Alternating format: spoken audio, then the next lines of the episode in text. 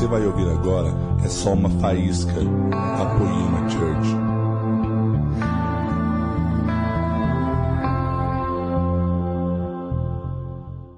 Gente, vocês estão felizes com Jesus? Glória a Deus.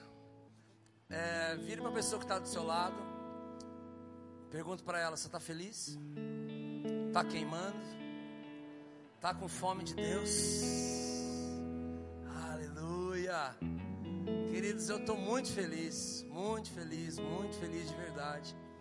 E o que eu vou liberar hoje faz alguns meses que o Senhor tem virado uma chave no meu coração, na minha mente, em toda a minha vida, sobre o entendimento a respeito disso. No Fire do ano passado, em novembro, eu comecei a falar sobre isso, só que foi num TED Talk de 20 minutos, né? E eu não consigo funcionar muito bem em 20 minutos. Eu vou completar tudo aquilo e liberar ainda mais aquilo que o Senhor tem falado sobre mim. Mas deixa eu falar uma coisa para você, deixa eu fazer uma pergunta. Alguém aqui tem promessa na sua vida? Levanta a mão. Quem já recebeu alguma palavra sobre o seu futuro, levante sua mão. Você que não tem promessa, não precisa levantar a mão, não. Pois na verdade você tem. O Senhor tem liberado tanta coisa para você que você precisa realmente estar disponível, disposto, com sede e fome de ouvir aquilo que Jesus tem ao seu respeito. Sabe, é, eu sempre ouvi muitas promessas com relação àquilo que o Senhor tinha para a minha vida. E para honra e glória de Jesus, faz alguns anos que eu tenho pisado realmente nesse ambiente que nós chamamos hoje de Canaã, a, a terra prometida, aquilo que o Senhor falou sobre você há muito tempo. Só que demorou um pouco para eu entender que toda promessa bíblica, o, o final dela, se a conclusão dessa promessa, quando você realmente estiver vivendo aquilo que o Senhor prometeu ao seu respeito, se isso não tiver a ver com pessoas, se isso não abençoar um povo e não honrar a Cristo, isso realmente não, não foi algo genuíno. Você não entendeu a forma de se mover naquele ambiente. Porque toda promessa bíblica, a conclusão dela é, tem a ver com Cristo e tem a ver com o povo. Ou seja, vamos lembrar de José. José ele governa não porque ele era mais magro, ou mais bonito, ou mais interessante, ele se torna governador do Egito, para que no dia que a sua família viesse pedir perdão para ele, ele pudesse falar: Não me peçam perdão, porque, você, porque o Senhor me enviou à frente, para que no dia de necessidade da minha família, eu fosse o canal para poder supri-los. Ou seja, ele está vivendo aquilo que foi prometido para ele. Está lá as 11, as 11 estrelas se curvando diante dele, os feios se curvando diante dele. Ele está vivendo aquilo que ele tinha sonhado há 40 anos atrás. Mas ele consegue entender que a traição dos seus irmãos não tem a ver com uma traição, uma liberação de perdão. Ele entendeu que tudo aquilo foi um canal para empurrar ele para o processo que ia levar ele para a promessa dele. Esther, ela não governa simplesmente porque ela era mais bela entre todas as mulheres. Com certeza, a palavra fala sobre a formosura de Esther, mas fala sobre a formosura de Vasti, muito mais absurda. Aqui antecedeu ela como rainha. Esther ela não governa simplesmente porque ela é a mais bela entre todas, mas ela governa para que no dia de necessidade do povo dela, eles seriam mortos. Ela foi o canal para poder livrar o povo de Deus. Vocês estão entendendo? Abraão ouve do Senhor: sai da tua parentela e vá para a terra que eu vou te mostrar. Ei, para ficar ligado. Sai da tua parentela, Abraão, para a terra que eu vou te mostrar. E de ti eu farei uma grande nação. Queridos, o que nós precisamos entender é que essa nação nunca esteve dentro de Abraão. Essa conversa nem começou com ele, começou com o pai dele. Quem era o pai de Abraão? Terá. E Terá ouve do Senhor. Terá, sai das suas terras, junte o seu povo e vá para a terra que eu vou te mostrar. No meio do caminho, um dos seus filhos morre, Arã, irmão de Abraão, e diz que ele funda um arraial e aquele arraial se torna uma cidade. E a Bíblia diz que ali o Senhor provê para ele, provê tanto que quando ele fala, vamos sair, vamos erguer acampamento e vamos embora, a resposta de Terá é: não vou, não vou. O Senhor está provendo tanto para mim aqui que eu não quero sair. Deixa eu falar uma coisa: o Senhor é um Senhor provedor. Ele provê, Ele capacita, Ele faz tanta coisa, mas sabe de uma coisa? O Senhor realmente Ele não chamou para um estilo de vida de é, provisão simplesmente diária, Ele te chamou para ter e ter para muito mais. Sabe de uma coisa? Quando eles estão chegando, quando eles estão em busca da terra prometida e eles saem recém do Egito, assim que eles saem do Egito, eles encontram duas primeiras grandes dificuldades. E as dificuldades deles quais foram? Água. Diga comigo, água. Para beber e para atravessar. Eles estão com sede e tem um mar na frente deles que eles precisam atravessar. Sabe o que acontece? Sobrenaturalmente o Senhor supre essas necessidades a água sai da rocha, o mar se abre.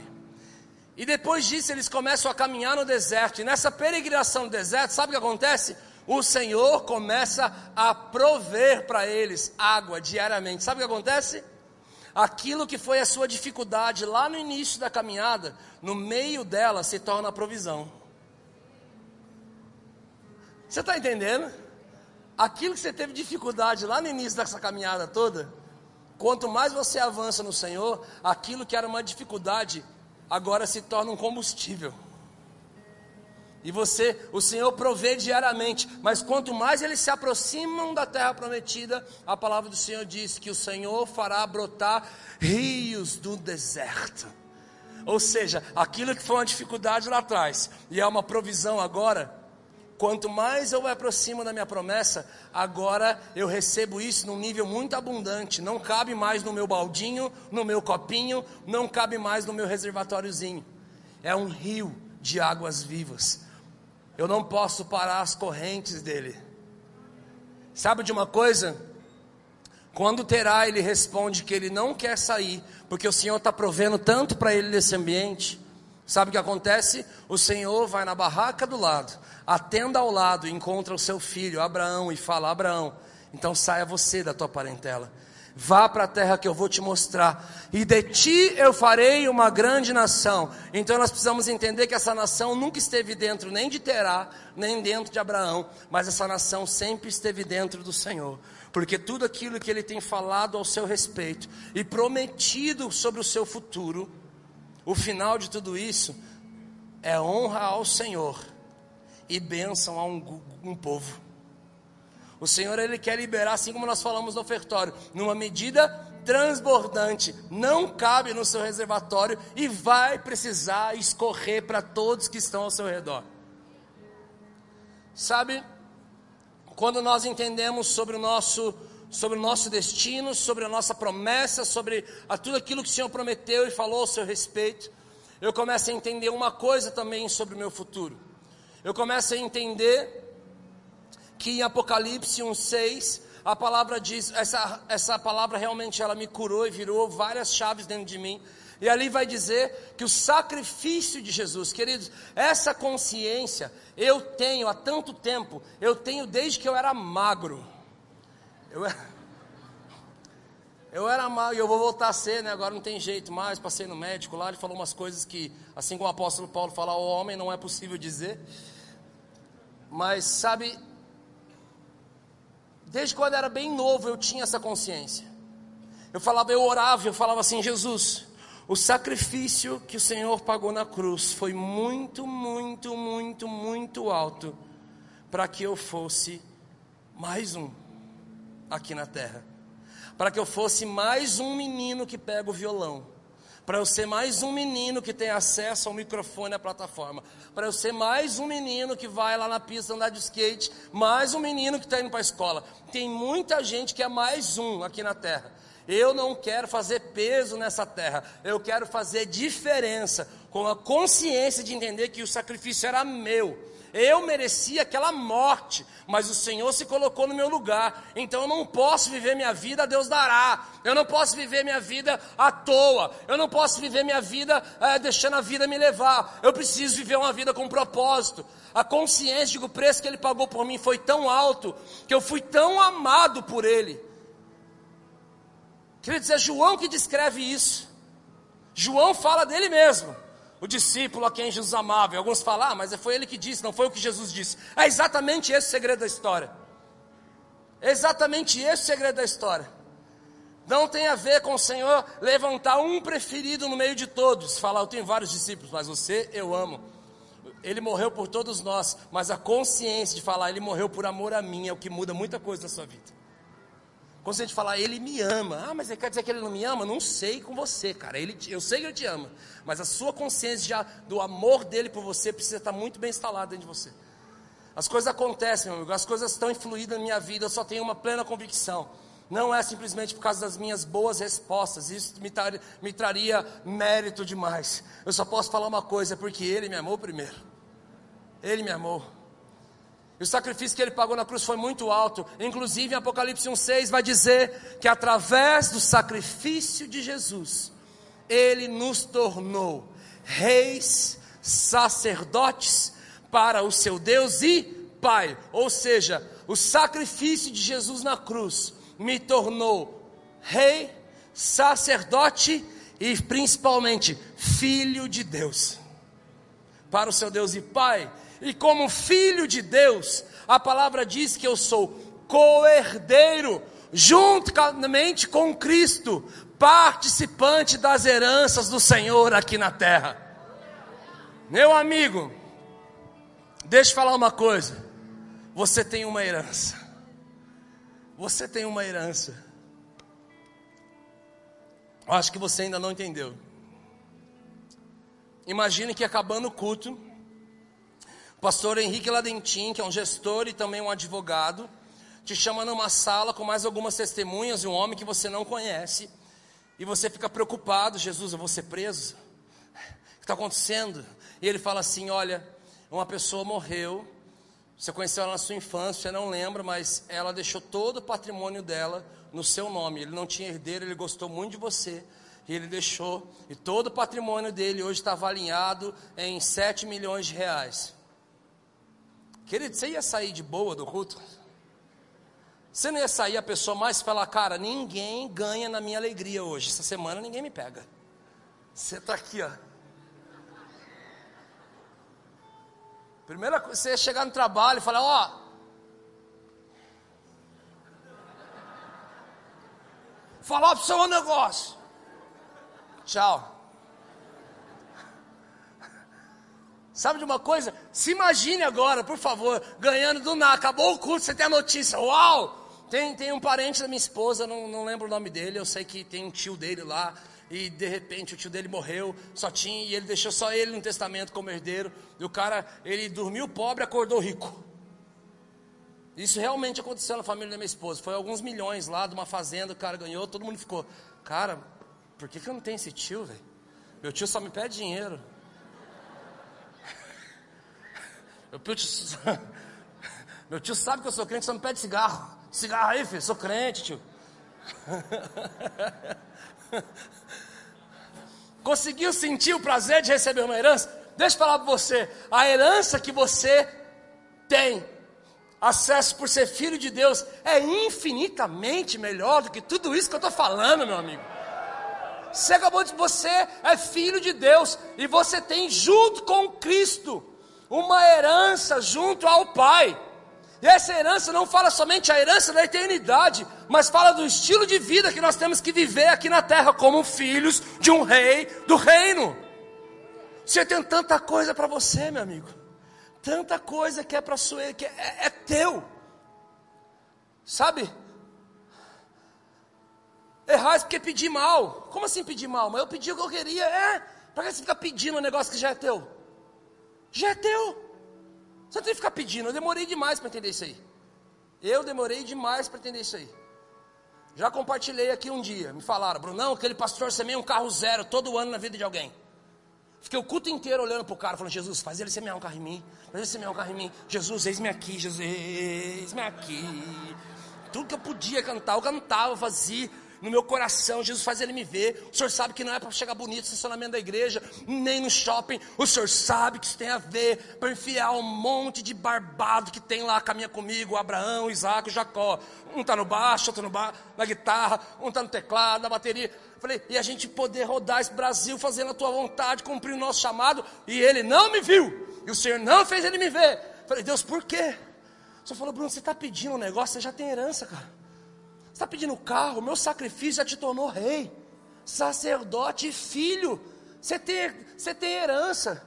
Não vou te dar coisa, vou mudar a sua mentalidade. Esses dias minha filha estava comigo no carro. Eu tenho uma filhinha de um ano, de um filhinho de um ano e oito meses e uma filhinha de 11 anos. Minha filha estava no carro comigo e quando eu entro no condomínio de casa, assim, ela gosta de tá ali, perto, chegando perto de casa, põe ela no colo, ela gosta de ficar ali fingindo que está dirigindo. E sabe, ela falou assim: Ai, papai, eu queria ter um carro igual esse. Ela, ela deu o nome do meu carro. Eu sempre dei nome para meus carros, esse carro eu não dei nome, ela deu o nome. E ela chama o carro de Intocável. Já imagina por quê, né? Ela falou, papai, vamos andar de intocável. Eu falei, mas é o filme. Nossa, ela já está gostando de filmes bons, porque eu, eu tento também introduzir minha filha nos filmes clássicos, assim. Falei, intocável é demais, filha. Dela, não, é o teu carro. Eu falei, que? Teu carro, intocável. Falei, por que, filha? Dela, por quê? Não pode tocar, não pode pôr o pé, não pode fazer isso, não pode fazer aquilo, não pode bater a porta mais forte, tem que tomar cuidado por causa da pilastra. Meu Deus, esse carro é intocável. Eu falei, é mesmo, e continue assim. E ela falou assim, papai, quando eu crescer eu quero ter um carro igual a esse. Eu falei assim, esse carro já é teu. Ela, quê? Esse carro é meu? Eu falei, é filha, tudo que é do papai é teu. Tudo que é do papai vai ficar para você também como herança. Tudo que é do papai te pertence dela. Então posso dirigir? Falei, essa é a questão. te pertence. Tudo que é do papai um dia vai ser seu mas você ainda não tem maturidade para poder fazer isso. Legalmente, você ainda não tem idade, percepção, habilidade e habilitação para poder fazer isso. Entendeu? Ela entendi, mas um dia você vai crescer, você vai ser uma mulher de Deus, saudável. Você vai casar depois de muito, muito, muito tempo. Um cara que vai tirar de casa. Você entendeu? É teu filho. Nossa, eu tenho um carro. O intocável é meu. Eu falei, é, e é intocável. Enquanto você não tiver idade para isso. Está entendendo, querido? Às vezes nós estamos nos posicionando exatamente como filhinhos infantis diante do Senhor. Por que, o Senhor tem me dado? Porque você está pedindo algo que já te pertence. Quando algo te pertence, você não pede, você acessa é diferente. E sabe de uma coisa? Eu acredito que a sua promessa e a sua herança estão extremamente interligadas. Tá, tá dando para ficar claro até aqui? Amém. Estou bem preocupado com isso. Eu acredito que tudo aquilo que foi anunciado sobre o seu futuro como uma palavra profética, ou seja, se torna uma promessa, quando você chega, não nesse tempo, mas nesse lugar, porque o futuro não é um, um, tempo, o futuro é um lugar. E quando você chega lá aonde o Senhor falou ao seu respeito, esse lugar, aquilo na verdade, quando você está vivendo a sua promessa, você entende que você na verdade está acessando a sua herança. Então eu acredito que as promessas e as heranças são as mesmas coisas. Eu acredito que toda palavra profética sobre a sua vida está sendo uma denúncia sobre um nível de herança que você vai precisar acessar. Se a, manifesta se a, a criação geme com grande expectativa, ardentemente, pela manifestação dos filhos de Deus, cada filho de Deus vai se manifestar em áreas diferentes, não vai? Vai ter filhos que vão se manifestar numa plataforma, tocando, cantando, pregando. Vai ter filhos de Deus que vão se manifestar nas ruas. Vai ter filhos de Deus que vão se manifestar nas empresas. Vai ter filhos de Deus que vão se manifestar na cultura.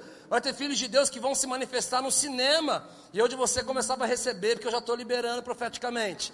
Vão ter filhos que vão se manifestar no empreendedorismo. Vão ter filhos que vão se manifestar gerando empregos e recursos para muita gente. Vai ter filhos que vão se manifestar na advocacia na odontologia, na medicina. Vão ter filhos que vão se manifestar em áreas e nichos diferentes. E naquele nicho que você vai fluir e você vai se manifestar como um filho maduro, é o que a palavra fala, você vai acessar a sua herança para aquilo. Está me entendendo? A família de Levi, ele diz: Vocês não terão herança, a minha presença será a herança de vocês. Esse é um segredo dessa família. Os coatitas, vocês não terão herança, a presença de Deus vai ser a herança de vocês. Sabe de uma coisa, queridos? Quando eu começo a entender que a promessa e a herança, elas estão interligadas ao ponto de se tornarem a mesma coisa, em tempos diferentes, eu começo a entender que, por que que eu não tenho vivido? Então você pode se fazer uma pergunta nessa noite. Brunão, por que que eu não tenho vivido a minha promessa? Por que que eu não tenho acessado a herança? Por causa de um versículo. Um. Umzinho. Está lá em Gálatas capítulo 4, verso 1. Eu vou bem traduzir esse versículo para você. Lá está dizendo que o filho, enquanto ele é menino, ele nada se difere de um escravo, então ele precisa de algum tutor para poder administrar sua herança. Traduzindo de uma forma bem mais contemporânea, o que a palavra está dizendo é que o filho, enquanto ele é imaturo, ele nada se difere de um escravo. Qual a diferença de, de um filho e de um escravo? Um filho tem, as, tem direito à herança, escravo não tem direito à herança. Mas a, a conversa aqui não é sobre a sua postura de ser filho ou de ser escravo. A, a conversa aqui é o, o menino, o filho, enquanto ele é imaturo, ele nada se difere de um escravo, que ambos não podem participar da herança, eles não podem acessar a herança. Um porque é escravo, outro porque é filho, ele tem direito, mas ele é imaturo. Ou seja, o que te impede de realmente viver a plenitude daquilo que o Senhor prometeu para você, de acessar tantas heranças e riquezas bíblicas que o Senhor tem ao seu respeito, é uma coisinha chamada imaturidade. Porque assim como a minha filha de 11 anos, eu não posso colocar o meu carro na mão dela. Porque ela ainda não tem maturidade. E ela vai, isso vai causar muito mal para ela e quem tiver pela frente. Por isso que a, manifestação, a manifestação dos filhos, essa palavra filhos, são filhos maduros. Queridos, nós precisamos agora falar, estou chegando onde eu queria, e falar sobre a, a, o verdadeiro sentido de nós amadurecermos. Não é um esforço da minha carne, é um esforço de. Sabe, a palavra fala também sobre descanso, fala sobre esforço, mas também elas estão interligadas. Quando fala esforce-se para entrar no descanso. Existe um ambiente de descanso no Senhor, aonde Ele te instrui e onde você aprende muito. E quanto mais você aprende, mais você amadurece. Sabe, eu realmente acredito que que a prática, a repetição gera habilidade. A habilidade gera experiência. E a experiência gera maturidade. Por isso que Paulo estabelece quem são os homens que devem funcionar como vozes na igreja. E ele fala: procurem homens que sejam experimentados. Porque a experiência, ela está ali caminhando junto com a maturidade. Queridos, são tantas coisas, nós poderíamos ramificar, abrir um leque daqui para frente e começar a falar sobre tantas coisas, sobre tantos lugares, sobre tantas áreas que você tem herança. Sabia que existem heranças bíblicas para você sobre o seu casamento? Você que está vivendo um casamento, está uma droga seu casamento. Não é isso que o Senhor sonhou para você. Existe um casamento lindo para você. Existe um casamento que já é com essa pessoa que está ao teu lado, você só não consegue ver, tem que ter visão espiritual aberta. Sabe, existe herança para o seu, seu, seu matrimônio, existe heranças para suas finanças, meu amigo, existe herança para sua saúde, existe herança para tantas áreas da sua vida, mas eu realmente, eu te convido a começar a perseguir isso. Nós estamos numa série chamada Grandes, Grandes Coisas Estão por Vir. Sobre um tempo que está por vir na tua vida. Nós estamos falando sobre o futuro. Ele é um lugar, e nesse lugar, para você acessar o que o Senhor tem para você nesse lugar, não é um esforço de, da força do braço, é um esforço para entrar no descanso e aprender e amadurecer no Senhor. É um esforço de você buscar sabedoria, conhecimento, instrução, ter fome e sede. Sabe, a Miriam de, falou aqui no recado: Ó, oh, gente, nós vamos ter o poema Summer. Todo mundo comemorou. Ela falou: gente, vai ser gratuito. Pela manhã também foi falado isso.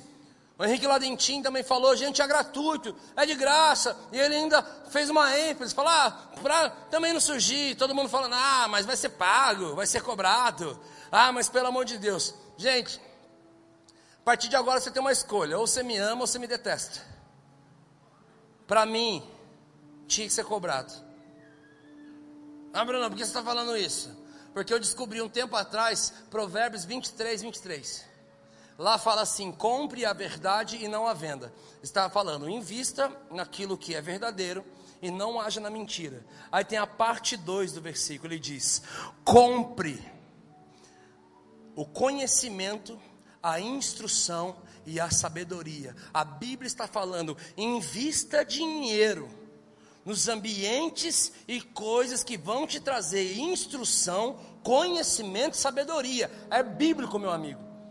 Então gaste seu dinheiro, gaste seu tempo, compre livros, assine cursos, vá em lugares, busque conhecimento, sabedoria para poder administrar aquilo que o Senhor tem para você.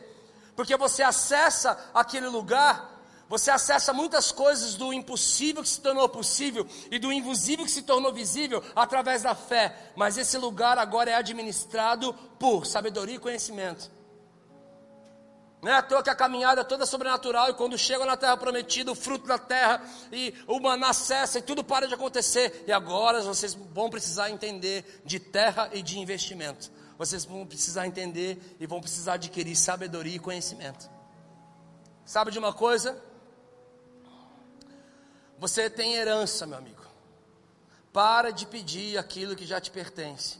O Senhor vai confiar a você conforme você amadurecer e realmente ser confiável como um filho maduro, que ele pode confiar as coisas na sua mão e você não vai se matar com isso e nem matar os outros que estiveram na sua frente. Pelo contrário, você vai poder dar carona. Pelo contrário, você vai poder permitir que isso escorra para todos os lados de quem está em volta. Nós poderíamos falar sobre maturidade financeira, sobre maturidade conjugal, sobre maturidade emocional, sobre tantas coisas. Mas realmente eu quero vir junto com vocês. Eu realmente, o Senhor me fez amadurecer em tudo isso que eu estou falando. Mas eu agora quero entrar em algo que eu também estou em busca. Que eu também despertei há pouco tempo. E eu realmente estou começando a perseguir essa informação. E eu quero convidar vocês a virem nisso comigo. Eu agora chego na parte final da minha mensagem para falar sobre um dos nichos que nós realmente precisamos amadurecer para acessar. E qual é essa área? Nós precisamos de maturidade sobre a visão apostólica. Eu acredito que tudo começa profético, mas ele se aperfeiçoa apostolicamente. Eu quero falar para você que esse termo apóstolo, e nós conhecemos os doze apóstolos, nós conhecemos alguns apóstolos da nação, de fora da nação, nós conhecemos alguma visão sobre apóstolo, e alguns vão falar: apóstolo é aquele que abre muita igreja, apóstolo é aquele que fala na vida de pastores, apóstolo é aquele que viaja, apóstolo é aquele. Nós vemos vários tipos de manifestação que também fazem parte da manifestação apostólica, mas eu acredito que tem algo que nós precisamos realmente entender sobre a, a primeira menção sobre a origem desse termo. Já foi falado um dia aqui, no, no meio de uma mensagem do nosso pastor, do Leandro Barreto, ele falou a respeito disso, é, mas eu quero dar uma ênfase maior em cima disso hoje. A palavra apóstolo, meus amigos, era um termo que os gregos usaram. A palavra apóstolo é um, é um termo que assim que, que eles perderam força e Roma veio e invadiu e começou realmente com a sua visão de colonização, invadir todas as cidades de Israel em volta. Sabe o que aconteceu? É, eles também usaram o termo apóstolo. E aí, quando Jesus também envia os seus apóstolos, sabe de uma coisa? O apóstolo não era nem um termo gospel. Apóstolo não era um termo evangélico. E a gente faz tanta separação, né? entre o mundo e a igreja, e Jesus era um homem que sabia realmente aproveitar todas as coisas. Ele sabia tomar posse, porque tudo foi criado para o louvor e honra do Senhor. Para você que está há pouco tempo caminhando com Jesus, para sua surpresa, há uns 40, 50 anos atrás, não tinha nada disso numa plataforma da igreja. Porque a igreja tinha uma fala: bateria é do diabo, baixo é do diabo, guitarra é do diabo. E a igreja entregava a patente de coisas para o louvor e honra e glória do Senhor. Para quem? Para o diabo. E ele só tem a patente de uma coisa da mentira. Então ele sempre investiu em enganar as pessoas e falar: Isso não é de Deus, isso não é de Deus. Ele nem precisa que você acredite nele, ele só precisa que você desacredite do que é de Deus. Então, um grupo de artistas entraram embaixo da nuvem e resgataram aquilo que um dia tinha sido entregue para Satanás. Eles colocaram novamente isso na igreja. Eles foram apedrejados. Eles escandalizaram muita gente porque o louvor na igreja era, tinha um dirigente, o único instrumento que podia tocar um órgão ou um piano. E alguém subia na frente da igreja e falava: Vamos cantar o hino número 23. Então eles começavam a cantar o hino número 23, e essa pessoa regia a igreja. Então, algum grupo de artistas eles começaram a compor as próprias canções. Eles começaram a vir na igreja com uma banda e eles começaram a falar: Nós vamos adorar o Senhor e declarar em espírito em verdade. Te adoramos. Para te adorar ao Rei dos Reis, eles começaram a falar no meio das canções. Sabe de uma coisa? Muitos ficaram escandalizados, muitos não entenderam aquele ambiente, mas de repente, hoje, todo mundo entrou embaixo dessa nuvem. Sabe de uma coisa? Jesus foi alguém que realmente pegava esses termos que não pertenciam a um nicho evangélico e ele sabia usar para a honra e glória do Senhor. O apóstolo romano, quem era um apóstolo? O apóstolo romano era um oficial que tinha toda a autoridade, a autonomia de todo o poder financeiro e bélico ele tinha toda, toda a armada, ele tinha todo o exército, ele tinha todos os oficiais suficientes para ele chegar em uma cidade. E o apóstolo romano, o apóstolo significa o enviado, ele era enviado para uma cidade já existente para um único propósito: colonizar. Como eles colonizavam um lugar que já tinha? Eles colonizavam estudando a cultura local e sabotando a cultura. Meu amigo, sempre teve a ver com cultura. Eles chegavam sabotando a cultura local e estabelecendo a cultura de Roma. Então eles chegavam numa cidade como Cafarnaum e eles começavam a estudar e eles começavam a colocar a sua brigada armada, eles tinham poder financeiro para isso, então eles começavam a estudar a cultura, porque cultura vem de tudo aquilo que foi cultivado. O que, que eles cultivam há muito tempo aqui? Essa prática, isso chama cultura. Então nós vamos sabotar essa cultura. Aqui nós viramos para a direita, em Roma é para a esquerda, então vira para a esquerda. Aqui nós usamos vermelho, em Roma é verde, então vira para, coloca essa cor. Aqui nós fazemos desse jeito, em Roma é desse jeito. E aos poucos ele ia tocando a identidade, sabotando a cultura, estabelecendo a cultura romana. Brunão, por que, que eles amavam fazer isso? Por causa de um único propósito. Qual era esse propósito? Para que entre o rei. Para que quando o imperador e o rei de Roma viessem, ele se sentisse à vontade ele não se sentisse deslocado e o principal, ele se sentisse em casa. Agora Jesus cuida de um grupo de homens e cuida deles durante alguns anos como discípulos, mas na hora de enviá-los, ele fala: vocês vão ser enviados, vocês vão ser apóstolos. A Bíblia não descreve sobre isso, mas com certeza é um ambiente de muito discipulado. E é a cara dos discípulos poderem falar, mas Jesus, um discípulo, um, um apóstolo.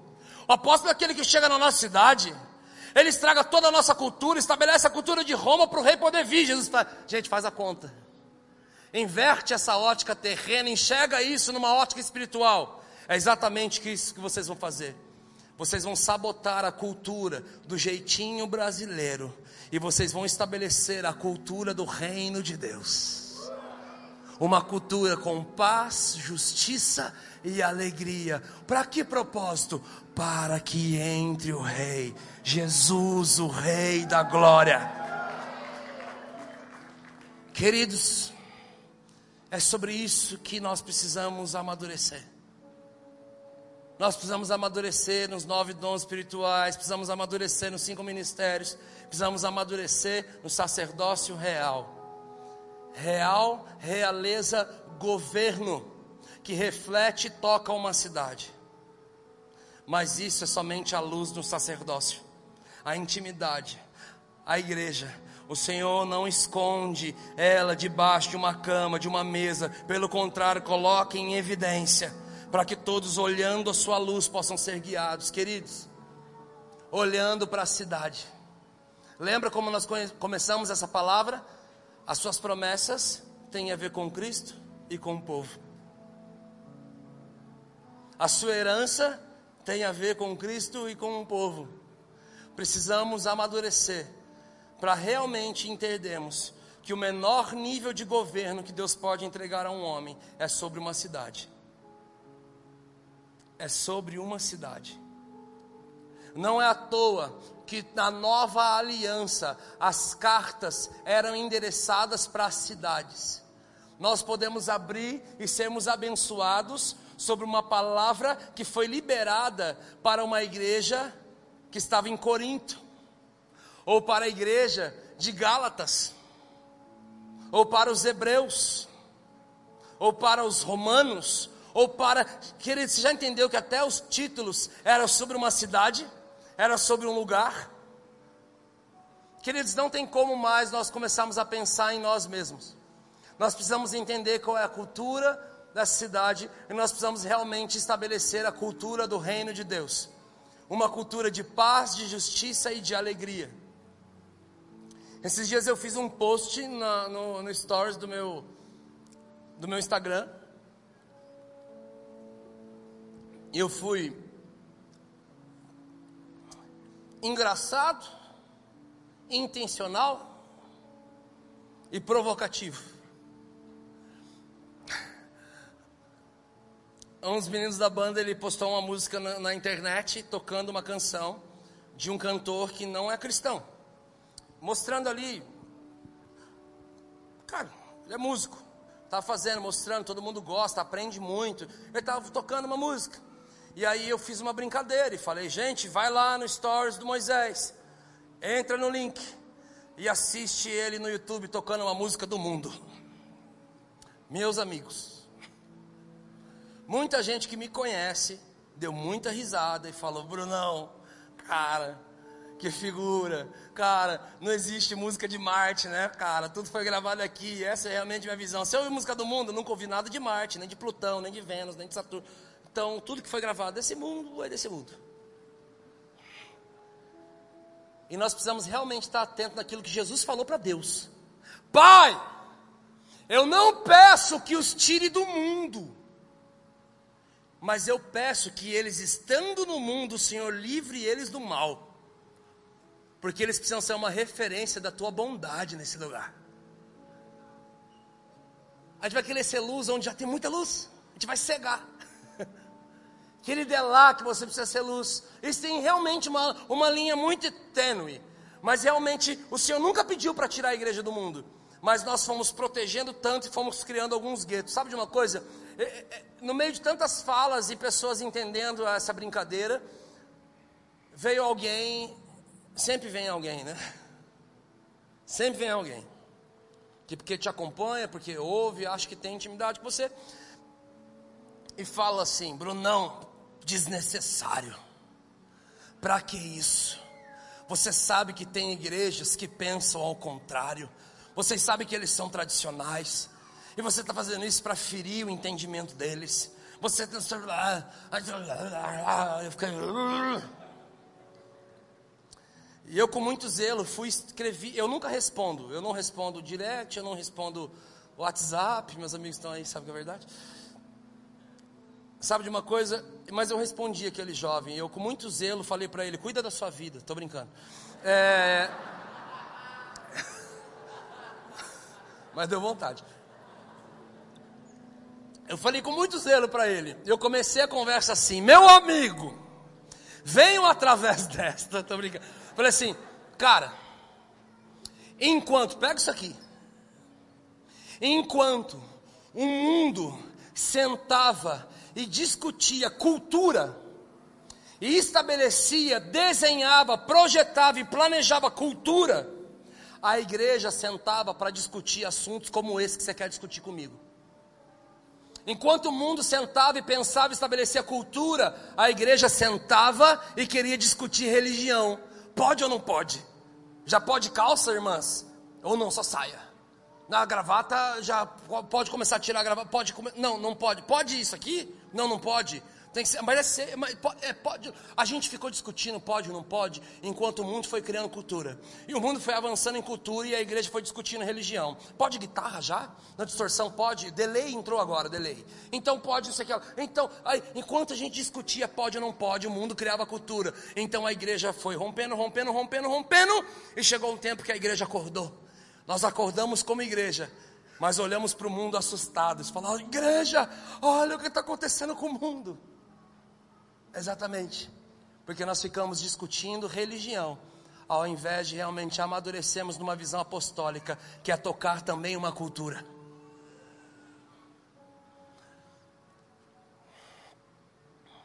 Sabe a minha oração aqui nessa noite? O Senhor, Ele ama procurar improváveis para poder fazer coisas como essa. E assim como nessa manhã, eu estou tendo o mesmo sentimento que eu tive na manhã. Eu estou falando e tem algumas pessoas que elas estão entendendo o que eu estou falando, mas elas não estão recebendo. Elas não estão aceitando por quê? Por causa da síndrome de Gideão, a síndrome da autocomiseração. Enquanto eu estou te falando para tocar a cidade, eu estou falando para alguns aqui, eu estou falando que o Senhor vai nos usar para tocar a cultura de uma cidade. Mas tem alguém aqui que está me ouvindo e falando, mano, ele não sabe o que ele está falando. Eu estou indo amanhã entregar currículo. Eu preciso de um emprego, eu preciso de um trampo. Ele está falando sobre eu mudar minha cidade. Eu preciso, eu preciso que alguém pelo menos leia meu currículo e me, e me chame para trabalhar. E o Brunão está falando que o Senhor vai me dar ideias, eu vou acessar minha herança, que eu vou gerar trabalho para os outros. Eu não tenho trabalho nem para mim. E a herança que o Senhor tem para você, meu amigo, é de gerar coisas para outras pessoas. E a tua mentalidade está de Gideão. Não, mas eu sou menor na casa de meu pai, da menor casa da cidade. Isso é para os grandes, Brunão. Isso é para a galera que está sentado mais na lateral, onde a liderança senta. Isso é para pastores. Isso aí é para ministrar na escola 318. Isso era para você ter uma reunião com os políticos da cidade, os empresários. Queridos, não. Por favor, deixe o Senhor explodir a sua mentalidade. Um dia ele explodiu e ele falou: pare de ser um menino que sobreviva, que sobrevive, se torne um homem que supre. Ele estourou minha mente, meu amigo. Eu estou tão perturbado com tudo isso. Eu fui no médico esses dias atrás. Eu não fui por causa da mente, fui por causa de, de outra parte do meu corpo. e ele colocou uma chapa no meu pé, uma chapa na minha mão, colocou uns eletrodos em mim. Eu fiquei, Jesus, o que vai acontecer? E começou a denunciar toda a minha vida. Aquele aparelhinho começou a caguetar tudo no computador.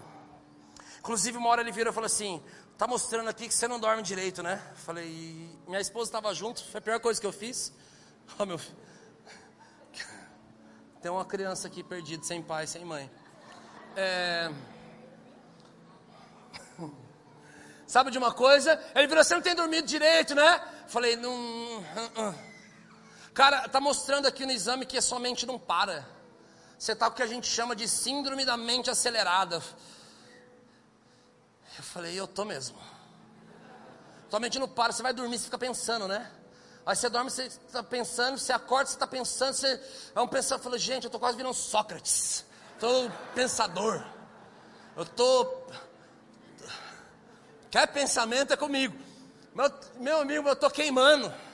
Não tem como mais. Minha mente não, não, não funciona mais do mesmo jeito. Eu vou dormir falando, Jesus, mas como é que isso aqui vai se tornar prático? Como é que isso aqui vai. Eu estou lendo, eu estou buscando, eu estou. Ele não me deixa em paz, sabe? Eu precisava liberar isso aqui, porque, queridos, eu estou queimando por essa cidade. Eu nunca estudei tanto sobre Taubaté como eu estou estudando. Eu não quis nem trazer dados sobre aqui. Eu nem, querido, eu nem sou nascido aqui. Faz quatro anos que eu, eu nem sou, eu nem sei de onde eu sou mais. Eu sou de onde eu estou. migrei, cá estou, e eu estou queimando por essa cidade, meu amigo. Sabe de uma coisa? Eu tenho estudado sobre essa cidade. O Maza ouviu minha mensagem hoje de manhã. Ele falou: Mano, eu também estou estudando muito sobre Tabaté. Jesus está me falando um monte de coisa. E ele começou a mandar um monte de coisas que eu já tinha lido também a respeito. Foi a primeira cidade do Vale do Paraíba. Era significava o significado antigo do nome, que quando era uma aldeia, significava a cidade mais importante. Mas sabe de uma coisa? O que realmente popularizou o Vale do Paraíba foi algo que foi encontrado num rio. E as pessoas passam a pé pela cidade de Tabaté em busca de uma cidade. Eles têm um, um, buraco na sua alma, no seu espírito. Eles querem pagar alguma coisa em troca de algo.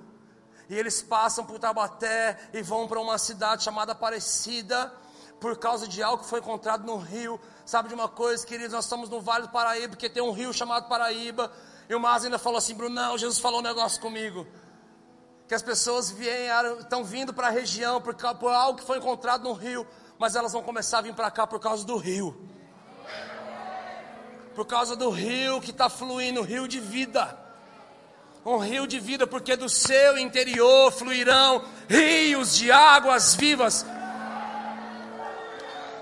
Queridos, eu, eu estava vivendo a férias dos meus sonhos agora, no mês passado, com a minha esposa, com a minha filha. Nós fomos para os Estados Unidos, nós fomos para a Disney, nós fomos, foi muito legal.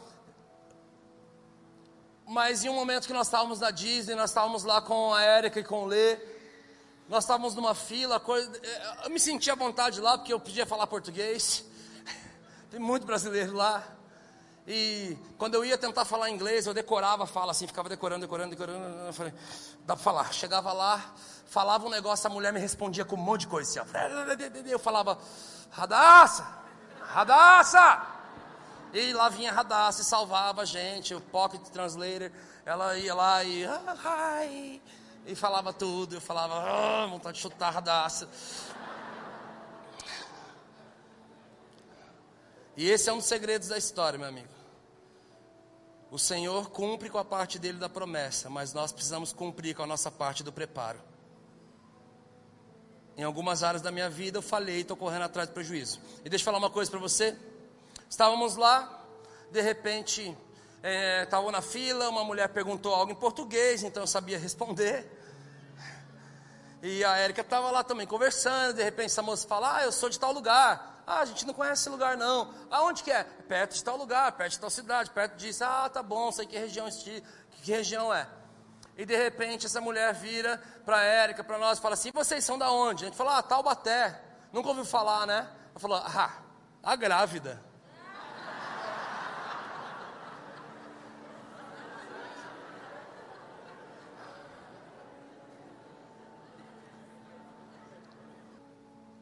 Queridos, de verdade, eu já ouvi essa fala de formas muito engraçadas várias vezes, mas aquele dia, a graça passou. A Érica falou, cara, a menina conhecia a nossa cidade só por causa da grávida de Taubaté. Queridos, eu não sei que fim que deu ela, eu oro para que Jesus tenha dado filhos para ela de verdade. Eu oro para que realmente ela seja uma bênção onde ela estiver. Mas sabe de uma coisa? Essa história marcou a história da nossa cidade. Nós, o Brasil nos conhece por, uma gera, por estar gerando algo mentiroso, por estar gerando algo que não era verdadeiro, por ao mesmo tempo que comoveu todo mundo com algo que estava sendo gerado, no fim das contas eles descobriram que aquilo não era real. Brunão, você está espiritualizando? Tô. Tô. Você está espiritualizando tudo? Eu tô.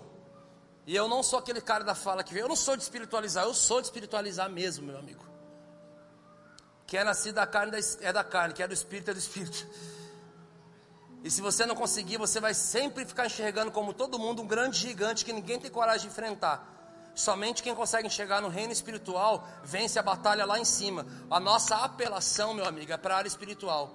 É ali que nós somos garantidos. Davi olha um gigante na terra, enquanto todo mundo está vendo algo na terra, ele enxerga algo no espírito e ele fala: Quem é esse incircunciso que está zombando do quê? Povo. povo, estão zombando do meu povo. Então ele jogou a batalha lá no reino espiritual, e quando ela estava ganha lá, aqui na terra, uma pedrada na testa era facinho. E o que todo mundo enxergou sobrenaturalmente com a queda de um gigante através de um menino pequeno, na verdade, eles não enxergaram que a verdadeira vitória tinha acontecido no reino espiritual, porque a nossa, nossa luta não é contra a carne e sangue, mas elas são contra potestades que atuam nas regiões celestiais. As potestades e principados, eles lutam por geografia e eles lutam sobre cidades. Sabe de uma coisa, queridos?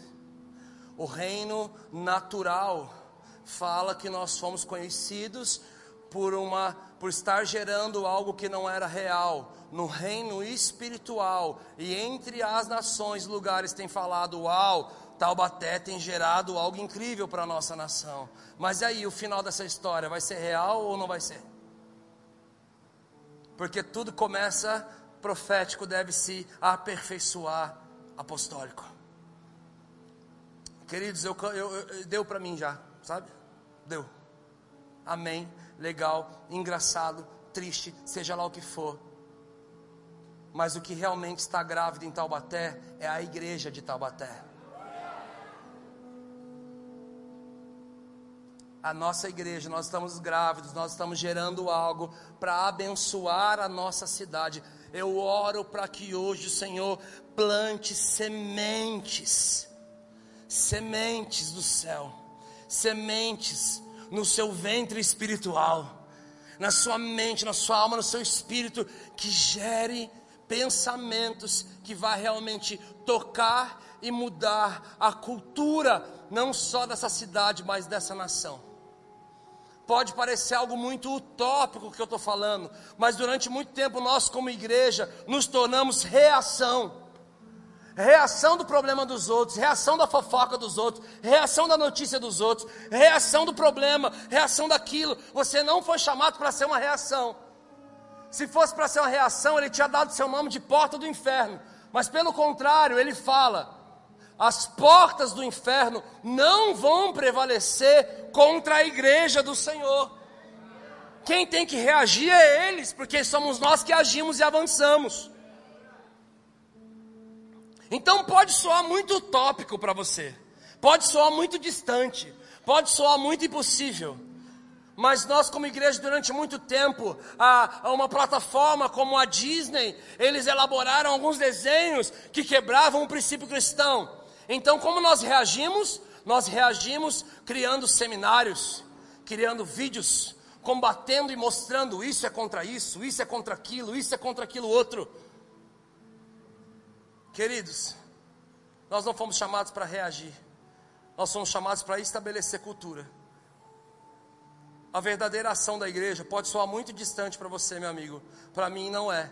E cada vez que eu penso nisso, naquilo que podia ser impossível, Jesus vai me aproximar disso. A verdadeira ação da igreja para se criar cultura numa situação dessa, nós juntamos um grupo de empresários multimilionários, juntamos com um grupo de artistas, roteiristas, criamos uma plataforma concorrente a essa plataforma da Disney. Nós criamos desenhos animados, nós criamos super-heróis que eles interagem, eles, na verdade, o poder deles tem a ver com alguma manifestação dos dons espirituais. Bruno, você está viajando, você está entendendo porque eu não estou dormindo direito? Olha meu pensamento. Falei, Jesus, o Wolverine, mas o coisa o menino podia fazer e de repente eu estou lá em Brasília e chega o apóstolo JB Carvalho e fala: Cara, vocês precisam vir aqui ministrar na Semana Santa. Eu nem sei se a gente vai conseguir, eu estou orando para dar certo. Eu falei: Por quê? Vamos ter a nossa conferência profética. E ele falou assim: Brunão, sabe quem vai vir na nossa conferência profética? Eu falei: Quem? Vai vir um profeta dos Estados Unidos. Que ele é o homem mais acionado pelo FBI pelo Departamento Antissequestro, ele é acionado por todas as plataformas de segurança da América. Eu falei, por qual motivo? Porque quando tem alguém sequestrado, eles vão lá nesse pastor, nesse profeta, e fala para ele, por favor, ora, pede para Deus te mostrar. Então ele começa a orar.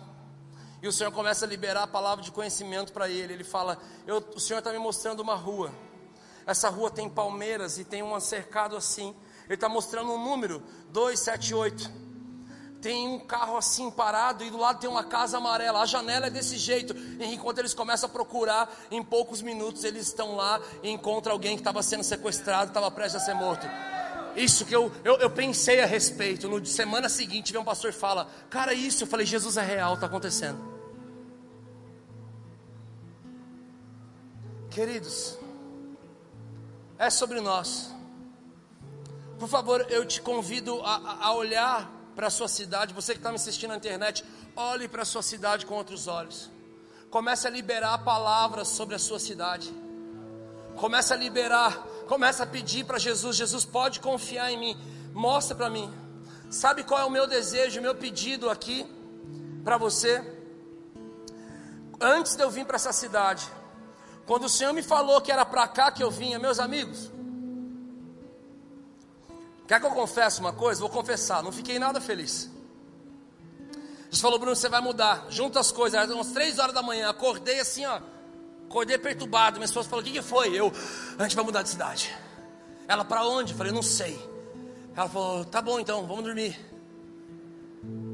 E de repente a conta começa a bater, relacionamentos começam a nascer, paternidades são presenteadas sobre a minha vida, relacionamentos começam a nascer, viemos ministrar aqui, fomos impactados, mas falei, amém Jesus. Vou ter essa igreja pro resto da minha vida como uma casa para mim, pastor Leandro e Érica para mim, mas agora me mostra um lugar onde você quer que eu vou. Ele falou, Taubaté. Falei, não Jesus, mas é, é, é Lá já tem um monte de pastor, já tem um monte de equipe de adoração, já tem um monte de célula, um monte de EC. O senhor sabe, me leva para lugar que não tem nada disso. Eu gosto de formar essas equipes, fazer essas coisas, inventar moda e graça. Jesus, vai para lá. Falei, Jesus, por que você quer levar para lá? Já, lá não precisa de mim. Ele falou, exatamente. Porque dessa vez não tem a ver com eles, tem a ver com você. Eu vou fazer em você. E ele terminou falando: e quando tiver a ver com eles, vai ter a ver com você. A primeira parte eu entendi, eu cheguei aqui, tudo que o Senhor fazia tinha a ver comigo. A segunda parte demorou um pouco.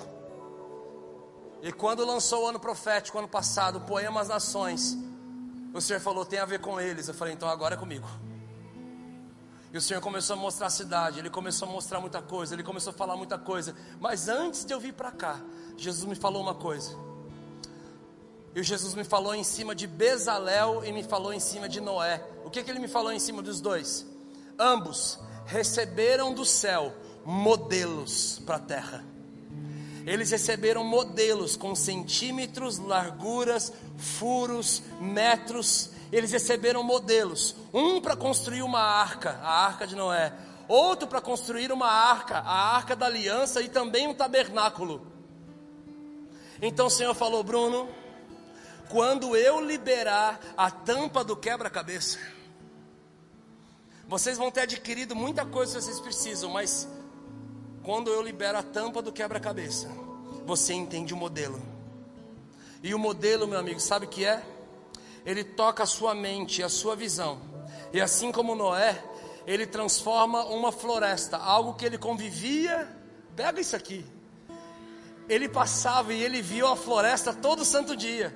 E se perguntasse para ele, falar: "Que é isso?" Uma floresta, árvore, madeira. Se perguntasse para a cidade, ali o que, que é? É a mata, uma floresta, mas um dia o Senhor libera um modelo do céu. Quando ele libera o modelo do céu, um dia ele dorme enxergando uma floresta, no outro dia ele passa, sabe o que ele vê? Ele vê uma arca. Ele enxerga sobrenaturalmente em algo comum, algo que pode suprir a necessidade de toda uma cidade. Bezalel, ele caminhava, o que, que ele via? Um arraial. Ele via um arraial, tenda, madeira, ouro. E de repente o Senhor libera um modelo do céu para Moisés. E aquilo que era corriqueiro do dia a dia, quando o Senhor libera um modelo do céu, ele começa a enxergar que tudo aquilo podia se transformar numa arca e num tabernáculo para o fluir da glória de Deus. Meus amigos, eu oro para que hoje o Senhor comece a liberar modelos do céu. Aquilo que você caminhou conviveu e viu a sua vida inteira de forma natural, o Senhor vai abrir os seus olhos espirituais e Ele vai te fazer enxergar algo comum de forma sobrenatural, ao ponto de poder suprir para muitos outros. Eu oro para que o Senhor levante aqui nessa noite pessoas que realmente vão entender e poder tocar a cultura dessa cidade. Nós não vamos ser mais pessoas que vão sentar para discutir religião, nós vamos sentar para discutir cultura. Nós vamos sentar para desenvolver, queridos. O Senhor quer liberar escolas para pessoas aqui. O Senhor quer liberar empresas. O Senhor quer liberar projetos, projetos culturais para poder tocar a cidade, para poder invadir os teatros, invadir o cinema, invadir o shopping. Queridos, tem um shopping que é perto da minha casa, é lá que eu levo a minha família, é lá que eu como, é lá que eu compro algumas coisas, mas é lá que eu também vi as coisas meio que acabando. Eu falo, meu Deus, está acontecendo. Jesus prospera os donos desse lugar. Esse lugar é um lugar que as famílias vêm, elas vêm para se divertir. Eu vou lá, eu brinco com meu filhinho, eu como com a minha esposa, a gente caminha, eu põe ele no carrinho, ele sai andando e é divertido. Eu falei, Jesus, está acabando tudo isso aqui, o que está acontecendo? Eu vou, eu vou entrar lá como um cliente. Isso aqui não é o tópico, não. Falei para vários amigos: eu vou caminhar, eu vou entrar lá como um cliente, eu vou lá na administração desse shopping, eu vou perguntar para eles: gente, o que está acontecendo? Vocês querem que ora por isso aqui? Porque isso aqui abençoa a minha cidade. Isso aqui, o que está acontecendo? Vamos orar para Jesus dar estratégia para vocês. Vamos fazer alguma coisa. Eu me posicionei. Semana passada, eu falei para um grupo de pessoas, cara, chegando na minha cidade, eu vou lá naquele shopping, eu vou poder falar com eles, eu vou orar por eles. Jesus vai prosperar aquele lugar e vai ser um ambiente familiar muito gostoso. Eu passei a tarde toda, uma boa parte da minha tarde hoje, falando com a administração do shopping, porque eles entraram em contato comigo. Brunão, te vimos no, no, passando pela praça de alimentação. Sabe, que bom a sua presença. Falei, como vocês sabem que eu estive aí? É que uma parte da nossa administração é cristã, eles curtem muito seu ministério, suas músicas. Brunão, a gente queria sentar para falar algumas coisas para você. Eu falei, eu também queria sentar para falar algumas coisas para vocês. Sério, sério. Posso ter o WhatsApp? Passamos o WhatsApp. E hoje à tarde nós estávamos lá em vídeo. Eu falando, moça, eu entendo isso sobre a cidade. Eu vejo que Taubaté é assim. Eu acho que vocês precisavam fazer isso, aquilo, outro. Vocês precisavam falou, Bruno, por favor, nos ajude. Ajude a nossa. Eu falei, Jesus, está acontecendo, eu não estou ficando louco. Eu não estou ficando louco. E o Maza falando comigo, eu falei, Maza, eu estou falando com a administração de tal ambiente, cuida de tal área. Ele, cara, eu tenho uns pensamentos para lá. Eu falei, vou conectar. Vamos mostrar. Meu amigo não tem a ver com o meu lucro pessoal, se é minha profissão ou não, se eu. Ah, meu amigo, que o Senhor realmente libere modelos do céu sobre você. Não é aquela velha historinha do beija-flor que está tentando apagar o um incêndio sozinho. E todo mundo pergunta: Você está fazendo? Foge. Ele falou: Não, eu estou jogando, estou fazendo a minha parte. Não é só simplesmente sobre fazer a sua parte, meu amigo. Porque é impossível mudar uma cultura de uma, de uma cidade, a não ser se for através de uma família que tem uma cultura muito bem estabelecida uma cultura de generosidade, a cultura do reino, meu amigo. É tudo que você for fazer, você fazer com paz, com justiça e com alegria, no espírito. Pense, filtre tudo, seu atendimento. Eu acordei essa manhã pensando, Jesus, se a poema, eu tenho um lugar na, na cidade que eu fico olhando e falo, Jesus ia ficar animal a igreja aqui. Eu passo lá direto, eu fico olhando aquele negócio imenso, eu falo, Jesus, a poema ia ficar louca nesse lugar. Todo dia eu passo por lá, eu olho, Jesus, ia ser louca a igreja aqui. Um dia eu estou com, o Leandro, ele está passando, ele falou, Brunão, eu sempre que eu passo aqui, eu falo que ia ser louco uma poema aqui. Eu falei, cara, dois é confirmação, eu falo isso toda hora para minha esposa. E sabe de uma coisa? Eu acordei falando, Jesus, eu passei por esse lugar, olhei, falei, a poema ia ser louca aqui. Mas eu pensei, se nós saímos de onde estamos e fomos para outro lugar, o nosso bairro vai sentir falta da gente?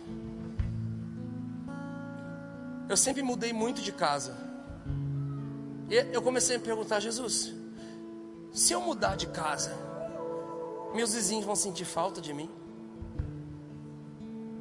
A gente brinca, meu dia de folga é segunda-feira, então Eu tenho certeza que o porteiro do condomínio acha que eu sou traficante.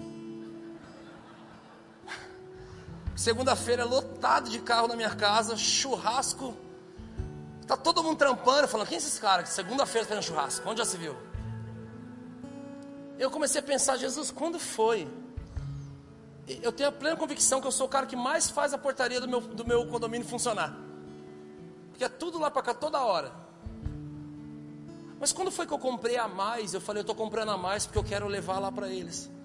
E quero honrá-los. Eu sei que eles têm salário, mas eu falei, olha, quando foi que num dia que eu, eu estava ocioso, eu já não estava fazendo, eu já tinha lido o que eu tinha que ler, já estava no meu tempo, tava, eu podia assistir um vídeo, uma série, alguma coisa, mas eu também não quis fazer nada, eu quis ficar à toa, quis ficar no Instagram. E eu, ao invés disso, falei, eu podia ir lá trocar uma ideia com eles, né? Ficar um tempinho lá. É ruim ficar sozinho a madrugada toda. Quando fui que eu tive atitudes para que pessoas só tivessem um dia um pouco mais em paz. Sabe, queridos, eu tenho permitido que a visão do reino ela passe e filtre todos os meus pensamentos. Não é fácil, a minha humanidade grita. E eu sou louco com quem dirige loucamente no trânsito. Quem entra na minha frente. Quem corta fica buzinando para mim, eu fico Jesus, reino, paz, justiça e alegria. Sabe de uma coisa? Um reino de paz.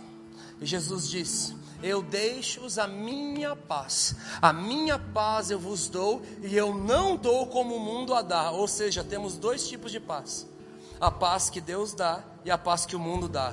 Na paz que o mundo dá, você não passa por aflição. Na paz que o mundo dá, você não perde um ente querido, você não perde um emprego. Na paz que o mundo dá, você jamais entraria na cova de leões. Na paz que o mundo dá, você jamais iria parar numa fornalha. Esse é o modelo da paz do mundo. Você não tem problema. A paz que Jesus dá, sabe qual é? Você entra na fornalha, mas ele entra com você. Você vai parar na cova de leões, mas os leões não conseguem te tocar, porque quando o leão da tribo de Judá está junto com você, nada de mal vai te acontecer. Na paz de Deus, você passa por aflição, mas Ele fala: tenha bom ânimo porque eu também passei e eu venci, então você também vai vencer. A paz que o mundo dá é uma vida tranquila, com pé na areia, tomando água de coco em uma tuba. A paz que o Senhor dá é uma paz que você pode passar por alguns problemas. O segredo da história não é pelo que você está passando, mas é quem está passando isso do seu lado. É um reino de justiça, meu amigo. E tudo que você vê que soa injusto nessa vida. Mas a justiça de Deus também é uma justiça diferente. É uma justiça que quando alguém fala para você caminhar uma milha, você caminha duas. Quando alguém entra na justiça pedindo algo que lhe pertence, você entrega para ela também o casaco. Você fala, mas Deus, que justiça é essa? Porque a justiça do mundo eu busco meus direitos. A justiça de Deus eu descanso e Deus faz a justiça mas eu me movo por aquilo que eu também enxergo injustamente nessa cidade. Queridos, eu oro para que o Senhor comece a te fazer ver os órfãos e as viúvas de uma forma diferente. Queridos, eu, eu sou um pouco resistente, resistente a alguns homens que vêm pedir dinheiro na rua, mas sempre que eu enxergo um velhinho, uma velhinha trabalhando, com seu carrinho ali de papelão, passando, filho, você pode, meu Deus, isso acaba com o meu dia, eu dou tudo que eu tenho no bolso, eu oro pela pessoa, faço alguma coisa. Esses dias eu estava comendo no restaurante, eu não lembro com quem, nunca lembro, e de repente veio uma senhorinha lá em São José dos Campos, ela veio, era 11h40 da noite, ela, filho, você pode comprar? Você pode, eu era guardanapo. Eu falei, quanto é, moça? Ela tanto. Eu falei, nossa, que guardanapo caro, hein? Caro, guardanapo mais caro que eu comprei na vida. E eu falei, quer saber? Peguei tudo que eu tinha, falei, senhora, toma isso aqui. Toma isso aqui. Não precisa me dar o guardanapo, não. Pega, filho. Eu falei, não precisa, moça. Sabe, mo, sabe, senhora. A palavra fala que quando o Espírito de Deus encher toda a carne, os velhos vão enxergar, ou, ou os jovens eles vão profetizar, os filhos vão profetizar, os jovens vão ter visão, mas a palavra fala que os velhos vão voltar a sonhar. eu queria falar para a senhora: pode sonhar. Eu vou orar pela senhora hoje. O Senhor vai realizar os sonhos que a senhora tem. A senhora não vai precisar mais. Eu vou orar. E você. E ela ficou olhando para mim e falou: Filho, eu também confesso Jesus como meu único Salvador, Jesus Cristo. Sabe, eu não tenho algumas condições que eu queria ter, mas o Senhor me fez pelo menos ser uma idosa que tem força de sair. Olha aqui, eu estou vendendo. E Jesus está provendo. Eu falei, mas senhora, sonhe, sonhe, sonhe, que o Senhor vai cumprir isso. O Senhor vai levantar. E eu, como igreja, fiquei, Jesus, o que, que nós estamos fazendo pelos órfãos, pelas viúvas? Querido, essa mensagem não é utópica, essa mensagem não é impossível, essa mensagem não é para os grandes, pelo contrário, o Senhor ama encontrar gideões que estão malhando trigo no lagar, que no ambiente onde a cidade está sendo assombrada, tem alguém malhando trigo no lagar. É o ambiente que nós vamos participar agora. Sabe o que é? É alguém improvável que não acredita que ele pode tocar e abençoar a sua cidade, mas ele está preparando pão num lugar onde se faz vinho. Então ele está no secreto, preparando um pão que sai com gosto de vinho. e é nesse ambiente que o Senhor realmente escolhe muita gente eu convido para que você continue sonhando com as coisas no secreto e que Jesus te libere muita coisa que tem a ver com a cultura, que nós possamos viver, nós vivemos essa cultura. Queridos, quem caminha, vem nos visitar, convive com a gente poucos dias, falam, cara, vocês têm uma cultura incrível naquela casa. Mas chegou realmente a hora de nós vivermos sacerdócio real, ativarmos esse sacerdócio com realeza sobre a sociedade e que possamos levar adiante tudo aquilo que o Senhor tem feito e causado aqui no nosso meio. Queridos, nós vamos participar de um ambiente agora onde o Senhor fala para nós analisarmos a nossa vida. Sabe, queridos, tudo aquilo que Ele faz em você, Ele pode fazer através de você. Nós vamos orar, nós vamos cantar, nós vamos chorar, nós vamos permitir que Jesus transforme a nossa mentalidade, entender que nunca foi sobre mim Nunca foi. Sempre foi para devolver honra a Cristo e para poder tocar e abençoar um povo. Então eu oro nessa noite, feche seus olhos. Eu oro nessa noite para que Jesus comece a liberar coisas que vão tocar o esporte dessa cidade. Senhor, começa a levantar todos aqueles que, que praticam algum tipo de esporte que eles possam pensar de alguma forma que vai abençoar e tocar cidades. Pai, nós oramos sobre os psicólogos que existem aqui nessa casa. Nós oramos, Senhor, para que realmente eles sejam agentes de transformação de mentalidade e postura nos seus consultórios, nas suas empresas. Senhor, nós oramos, Senhor, pelos políticos Senhor, nós acreditamos que a resposta para a cidade não é a política, é a igreja, mas nós queremos sim enviar pessoas para as plataformas políticas, para que eles possam realmente ser voz naquele lugar, que eles não venham se corromper com as riquezas da Babilônia, mas que eles sejam um ponto incorruptível naquele lugar. Que você pode concordar comigo? Senhor, nós oramos por todos os funcionários que estão aqui. Senhor, que seja impossível para o seu patrão querer demiti-lo, pelo contrário, porque ele é alguém que o que ele toca prospera. Aonde ele coloca a mão dá certo. As pessoas vão querer ir nesses ambientes, não por causa somente da qualidade dos produtos, ou porque elas precisam daquilo, mas é porque elas precisam passar e ver aquela pessoa. Porque mesmo sem você orar, mesmo sem você ficar falando muito, você é alguém que transforma o ambiente e a realidade das pessoas com um simples aperto de mão, com um simples perguntar de como você está. Nós oramos pelos empresários e empreendedores aqui dessa casa. Nós pedimos que o Senhor expanda a mentalidade. Jesus, que possamos gerar recursos, que possamos gerar, Senhor, emprego para muita gente nessa cidade. Pai, nós oramos pelos professores. Oramos pelos professores que nós estamos confiando as nossas crianças e adolescentes na mão deles. Nós oramos para que eles tenham um encontro real e verdadeiro com o Senhor. Nós oramos que esse dom de ensino que eles têm, Senhor, não seja para desvirtuar as nossas crianças e estabelecer uma mentalidade marxista, estabelecer uma mentalidade anticristã e partidária. Senhor, nós oramos por toda a nossa cidade, nós oramos pela prefeitura, oramos pela educação, oramos e pedimos, Senhor, prospere a nossa cidade. Nós queremos acessar a carta a Taubaté. Nós queremos ser essa carta viva. Nós queremos escrever a história. Nós queremos fazer a diferença. E por favor, se tem alguém aqui nessa noite que acha que isso não é para você, que em nome de Jesus ele seja curado da mentalidade de ter uma boa casinha para ele, um bom carrinho para ele, um bom salário para ele. Entenda que tudo que o Senhor quer dar para nós tem a ver com pessoas. Tem alguém aí? A ti a honra, a ti a glória, a ti o domínio, a ti o louvor. Andando, vivendo, buscando só tuas mãos, não me contentei. Tem algo além, eu sei.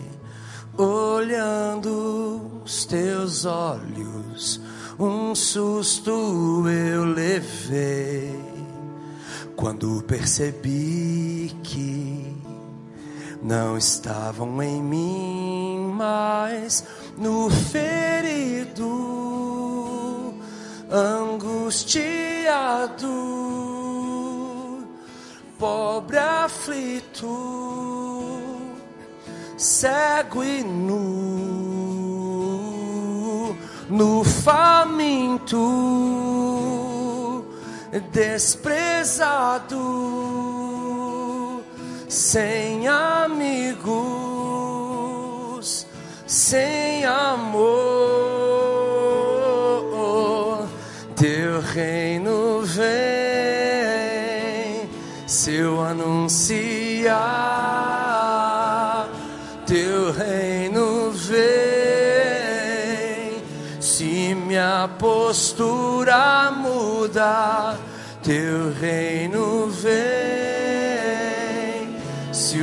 lugar secreto eu frequentar, teu reino vem.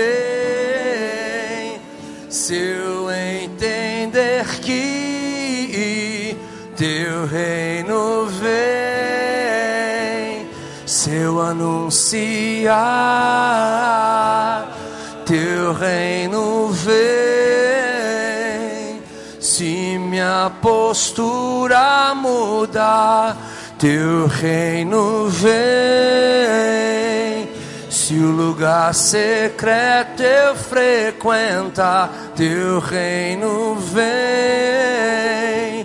Se eu entender que o menos é mais, o líder é servo, o pobre é rico, o é o último, primeiro é, o fraco é forte, quem perde é que ganha, quem morre vive para ti. O menos é mais. O pobre é rico. Último, primeiro é. O fraco é forte. Quem perde é que ganha. Quem morre vive para. Vamos cantar novamente essa canção. Andando, vivendo, buscando só tuas mãos. Não me contentei.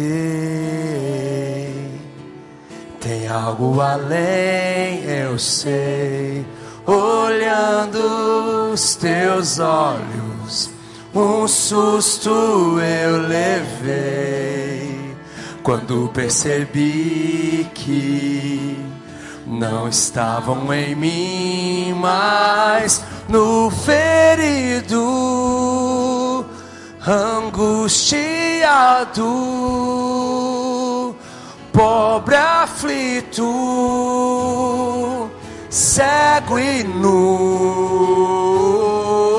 no faminto, desprezado, sem amigos,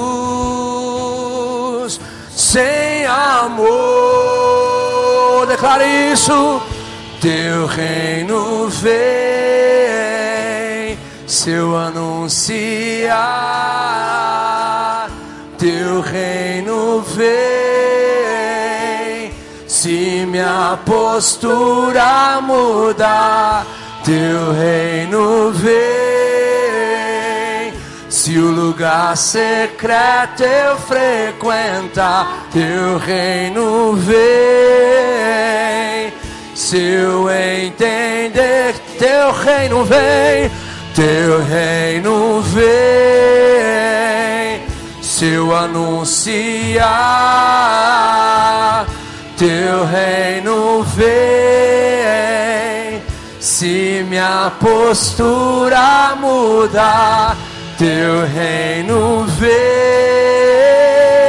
Se o lugar secreto eu frequentar, teu reino vê. Se eu entender, se eu entender que o menos é mais, o pobre é rico, o último, primeiro é, o fraco é forte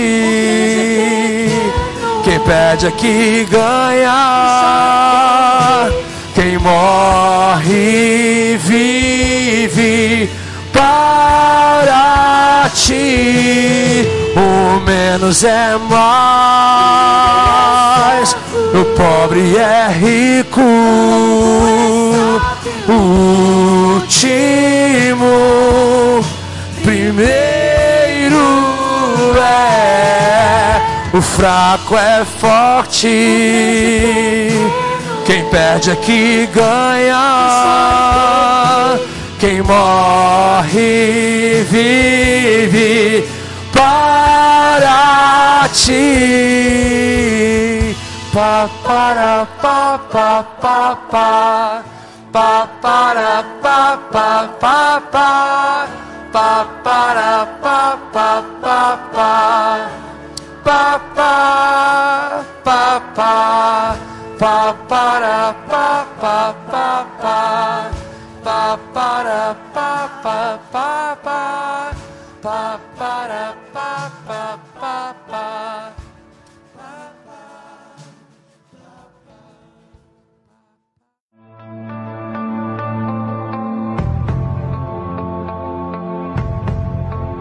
Você acabou de ouvir uma mensagem da Poema Church. Para mais informações, acesse o nosso site poema.com.br